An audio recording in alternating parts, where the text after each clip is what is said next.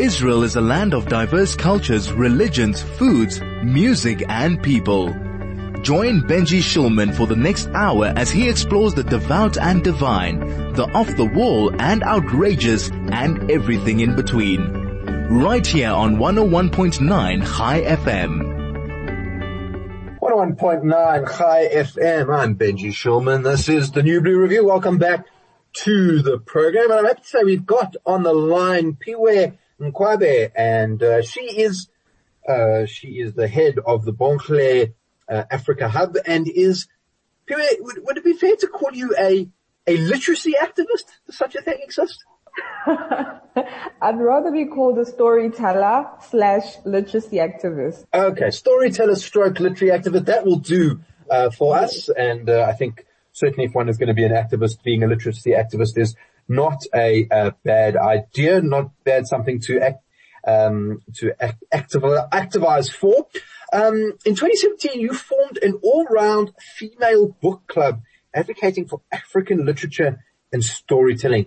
Tell us what it was uh, that that caused you to do, to decide to to to do this. So the idea of me deciding to form a book club was just to bring together a network of women to you know have a platform where we could just share experiences. And what better way of sharing experiences in a book club, you know? So I, I, decided to gather a couple of women and we, we formed the book club and we I focused mainly on African literature because I, I'm of the view that our stories, our African stories aren't really advocated for the way they need to be advocated. So the book club was formed and we, we literally read stories written by African authors and mostly female African authors to rather, you know, um, empower women and ele- elevate African excellence. Now, you know, book clubs back in the day was something that you did over a sort of polite cup of tea, maybe a glass of wine, uh, and, and, and, and, and that's how, as how people did it. You shared the books. Uh, how does it work with, with your book club and have you been able to maintain it given the lockdown? So it was not just an ordinary book club. So what we did was we had themes books were selected and then you, you, you, when you read the book, you, you create themes for yourself. So, uh, you read a book like, uh, Nervous Conditions by Tsitsi, a Zimbabwean author. You maybe, uh, theme it under patriarchy because that's what the book, uh, kind of like tries to send that strong message across. And you, we talk about patriarchy, we relate it into our workspaces, you know, we bring it down into our communities, into church spaces. That's what we did when the book club was around. Um, the book club was in 2017, yes. Okay, so now there's so, no book so, club anymore. And is that because of the corona or is it just because, because uh, I'm going to talk to you about some of the other stuff that your, your hub is doing, but but uh, did you decide that, it had run its course, or, uh, or, or and you had to move on to new things, or or something something else changed? I think uh, it was more of a balance of two. It has it had run its course, or maybe the vision took a different direction. Let me say. So I just uh, continued from the book club into the hub, like it was like a a gateway into the hub now. But we right. we still I I take some of the principles that were founded in the book club into the hub. And now they're elevated more in a broader scope, yes. Okay, so, so in other words, the, the, the, the book club was, was a nursery for, for the hub. Uh, yes, so, so give us a yes, sense about what the hub is all about. What do you try and focus on now with it? Okay, so the hub, it's, it's Botlhale Hub Afrika. So the hub is basically a platform where we share stories of African women and children. You know, we share some of the social issues that are experienced by African women and children across the, the African continent. So the idea was to focus on the African continent so that we can amplify these voices of these women. And now the, the hub is starting to grow in a different direction, whereas we have women from Malaysia, women from India reaching out, wanting to share their stories with us. These stories can take the form of you know, I, I wrote a story uh, about a woman who is in the tech space and she's, she shared her experience in Nigeria, how the perceptions that she gets in that, in that field. So you, you have the woman in, in, in Malaysia who wants to share that in, in, in Malaysia, there's not much patriarchy that is faced in Africa. So now we get this balance of this, this world that we're living in. It's, it's, we get, we, we kind of get this broader scope. Yes. So how does it, so how does it work, uh, in terms of sharing the stories? I mean, do people write, uh, write it down? Do you have events? How, how are you building that particular network? So basically we reach out to these women. I reach out to them and I interview them. Like I, I, I don't just write a story. I interview them. We, we have sessions where we talk about certain topics, if they're comfortable about talking to them. Some of these women just ask me to share their stories with them. Some organizations just reach out to me, like our current projects that we're working on. We're working uh, with an organization that is based in Ghana, IAB Innovation Studio, where they reached out to me that I that I share the, the stories of um, this program called She-Rock, where uh, the idea of the program is to refine the skill set of women who have taken career breaks due to childbearing or family responsibilities. So I'm sharing, I'm in the program. However, I'm also writing well, some of these stories of these women on, on, on why they took career breaks. So it's organizations that reach out. It's people. It's, it's just anybody, whether I reach out to them, but mostly now they're starting to reach out to me. Now, how many people do you have in your uh, your network of? Because I'm assuming like you, you you reach out to these people uh, and then and then people join the sessions. You're not just uh, talking to yourself. So how big has the organization grown to? It's grown. It's, I don't even have a number, but from just starting this year, the number of networks in the different countries that we've already engaged in with, it's probably over 10 African countries so far. I've written and engaged with women with, in Kenya, um, Namib, in Kenya, Nigeria, Ghana, we have Tanzania, we have, um, there are quite a few. I'm just thinking Botswana. we have I mean, it's, an, it's, a, it's an interesting uh, point you're making. You know, you, you, you, the organization has this very uh, pan-African focus. Um, and, and, and do you find, you know, South Africa, sometimes we think we're not part of the continent, that our experiences are so different. I mean, do you find that women on the different parts of the continent uh, have, have similar stories to South Africa, or is it very different? I feel the stories are very similar. It's just that what I've seen with uh, the South African women, some of them are very reluctant to share their stories. Maybe they still are afraid.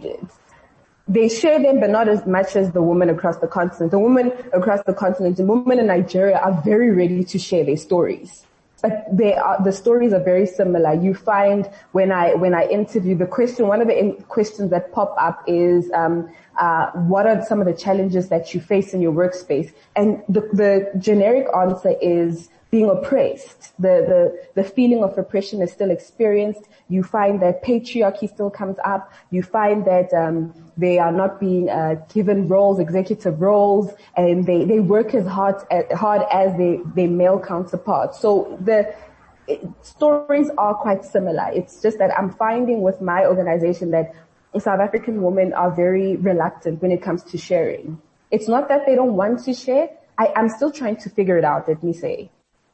And, and you, you, you're not sure why uh, that might be the case? I'm not sure why. Like, I, uh, maybe they're worried about their reputations. I, I don't know because storytelling is, is, is somewhat, let me say, sometimes it exposes the whole concept of storytelling is that we also expose and sometimes people don't want to expose too much. Others feel that um, maybe it kind of like dehumanizes them because some of the experiences that women face are right. I'm with you. So there's uh, there's so, so in, interesting stories that are coming out of uh, out, out of the continent. Now, now you're also a writer, um, yeah. and and that's uh, you know a big part of your life. What, what kind of stuff do you like to write about? Um, mostly social issues. If I see something that I don't approve of in my community, I will write about it. I write. I I will write about. Uh, women empowerment, any social issues maybe affecting women and children mostly, or the education space, because I'm very, I'm also very interested in the education space. I'm interested in, um, gender-based violence. If I, if I hear of something, I just give my view. So I'm always out looking around. I'm very observant of my community. I'm very observant wherever I, I walk in. I'm not oblivious. So I'm always looking around. Not because I'm like this journalist. I'm not a journalist. I'm just always ready to share a story because that's just who I am. Now, uh, what is your view? I mean, when we're talking about books and stories and, and all this, all these sorts of things in, um, in, in, in our communities, I mean, would you say as South Africans that we're doing enough to promote reading and, and the use of books in, in our communities? And, and then what could we do perhaps more if, if, if, if even if, if things are okay? I, I personally feel that we are not doing, we are not doing so much. Um, you look at, I engage with a lot of people and I also engage with people on social networks, social media. Uh, you find people still uh, have this perception of reading that it's only uh, designed for you being uh, like you know it's it's it's academic more than being leisure. You know when I I post some of the books that I read on my WhatsApp status, I get comments such as, "Oh my goodness, you have so much time. You you read those books. Like what are you doing with your life?" and don't you go out? And I'm like, yes, I go out, but I, I make time for reading. So reading is not really made a priority it's, it's, it's more, uh, academic more, more than leisure. So we need to kind of change that perception and make it more of a leisure so that we can also reap the benefits of reading. And this also starts, this I believe starts in our homes. You look at an average home, like in a black community like myself, you, you find that there are no books there are no books to read. You find academic books, textbooks, but there's no other book to just pick up and read. So how are we supposed to um, nurture reading or, you know, improve our reading if there are no books at all? And how do we tell kids, uh, encourage kids to read when we don't have the material for them to read? And you also look at adults, probably people my age, um, the investing in yourself, I feel is also lacking. Uh, people would rather invest in something else other than reading. And you find it frustrates me as an adult because I'm, I'm considered as selfish when I don't borrow people my books, whereas I would rather refer you to this certain bookstore to go buy your own content so that you can read. So what I propose is that we need to start t- buying content for, you know, children to actually read and monitoring what they are doing online. Do, you know, maybe decrease internet activities and more of reading be, you know, encouraged. Yeah. And, and, and what about actual content itself, right? Uh, you know, is, is there a demand? I'm, I'm thinking here, a lot of books are in English. What about the other official languages? Is, is that, is that something which, which is also a challenge? It's it's it's it's improving. It's improving. You're finding authors such as I forgot this lady, Yandi or something. She's published in the Sifiso under the Sifiso uh, publishing house. She publishes um, books in isiXhosa and uh, Amanda Dabuza Damuza pu- publishes in isiZulu.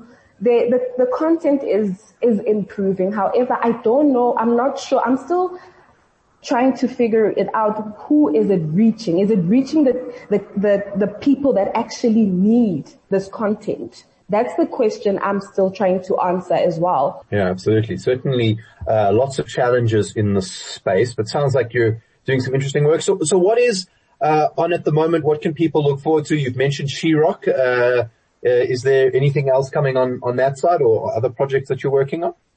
So far it's She-Rock. We also have our podcast where some of these stories of these women will be shared, why they took career breaks, um, why, uh, how, why they're trying to get in the space of, uh, the, uh, the, workspace currently.